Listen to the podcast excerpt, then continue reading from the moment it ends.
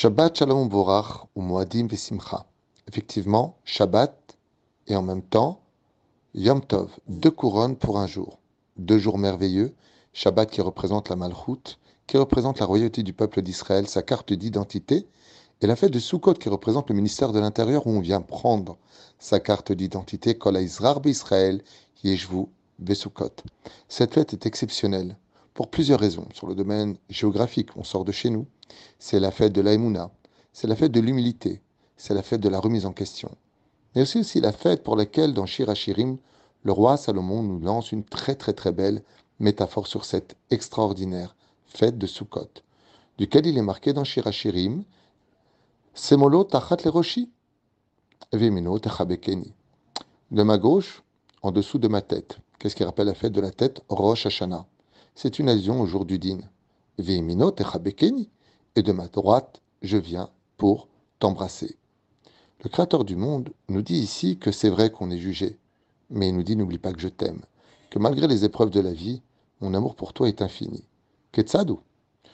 Pour comprendre cela, on va se référer à l'Agmara d'Obaba Mitzia, He, duquel Rabbi Udanasi lui arrive une histoire un peu bizarre.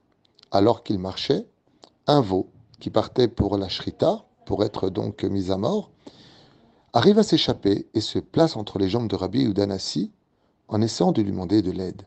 Et Rabbi Udanassi lui dit Va vers ta destinée, car c'est pour cela que tu as été créé. Et donc on récupère le veau, on l'amène à la mashrita, donc à l'abattage, et on tue ce veau.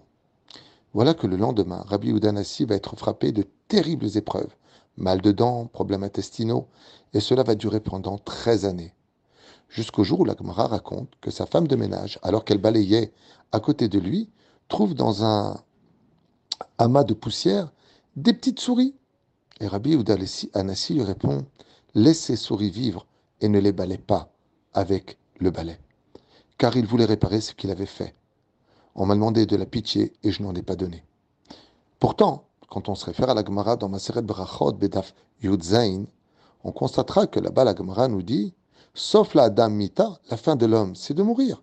Et la fin de l'animal, c'est l'abattoir. Alors pourquoi Rabbi Yehuda aurait-il commis une faute? Au sage de nous dire, mais je vais te répondre. C'est vrai que c'est notre destinée. Mais quand on vient spécifiquement te voir pour te demander de la pitié, de la miséricorde, de l'aide, ça change la donne. Et Rabbi Udanassi avait compris son erreur. C'est vrai que cet animal était prédestiné à l'abattoir pour servir Bezrat pour les fêtes sur lesquelles on fait des brachot. C'est vrai tout cela.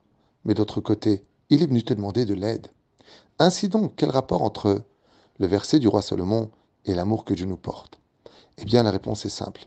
À Yom Kippour, nous avons demandé à Dieu de l'aide. On lui a demandé de nous prendre en pitié, de nous pardonner les fautes. On est venu le voir, alors que la justice de Rosh Hashanah exigeait que celui qui a fait du bien soit récompensé et celui qui a fait du mal soit puni. C'est vrai que la destinée de chacun de nous est tracée par rapport aux mérites ou aux accusations que nous avons. Mais si malgré les accusations, on vient dire à Dieu, tu peux quand même nous prendre en pitié, alors c'est l'Iftim Shuratadin. Le Créateur du monde nous dit, c'est vrai qu'à Rosh Hashanah, vous avez été pris en flagrant délit, pour le meilleur comme pour le pire. Mais à qui pour vous êtes venu me voir l'image du veau, qui est passé entre les jambes, dire, tu peux quand même nous pardonner, tu peux quand même euh, nous écouter, tu peux quand même reconsidérer ta justice. Pas parce qu'on ne mérite pas, pas parce que tu es injuste, mais parce qu'on te le demande. Alors, Hachem nous répond Veimino, Techabekeni, venez dans mon bras. Yemino, pas Yeminam, venez dans mon bras. Effectivement, pour une souka, il faut trois murs. Ama, Ama et Tefach. C'est le minimum. Oufren, ça ressemble à l'avant-bras, au bras et au poignet qui finit la main. Hachem nous dit, puisque vous m'avez demandé à qui pour de faire preuve d'amour pour vous et de vous pardonner, alors venez dans mes bras. Ainsi donc, symbolise la fête de façon absolument explicite de Sukkot, qu'Akadosh Baruch ne tient aucune rancœur dans son cœur pour l'année qui vient de passer, qu'il est prêt à tout redémarrer sur la base de l'amour, si vraiment on est capable au moins de venir dans ses bras. Et ainsi donc pour nous, euh, Rosh Hashanah, qui pourrait maintenant Sukkot, doivent redémarrer une histoire pour nous, d'être capable de mettre fin à un passé douloureux ou houleux entre nous, et d'être capable de nous serrer dans les bras pour dire viens on redémarre tout Parce qu'au fond, moi, j'ai tous les jours aimé. Et justement, comme vous le savez, c'est quand on aime qu'on souffre le plus. Quand on aime les autres, la déception est plus grande. Mais la fête de Sukkot nous rappelle aussi l'humilité. Tout est temporaire. Si on était plus humble, plus à l'écoute, si on était capable de demander pardon, on serait capable d'exprimer l'amour aussi grand soit-il, même si rien n'était là pour nous rapporter des intérêts. Celui qui aime avec intérêt, l'Agmara nous dit dans ma Avot, s'en va l'intérêt, s'en va l'amour. La fête de Sukkot, c'est l'amour sans aucun intérêt.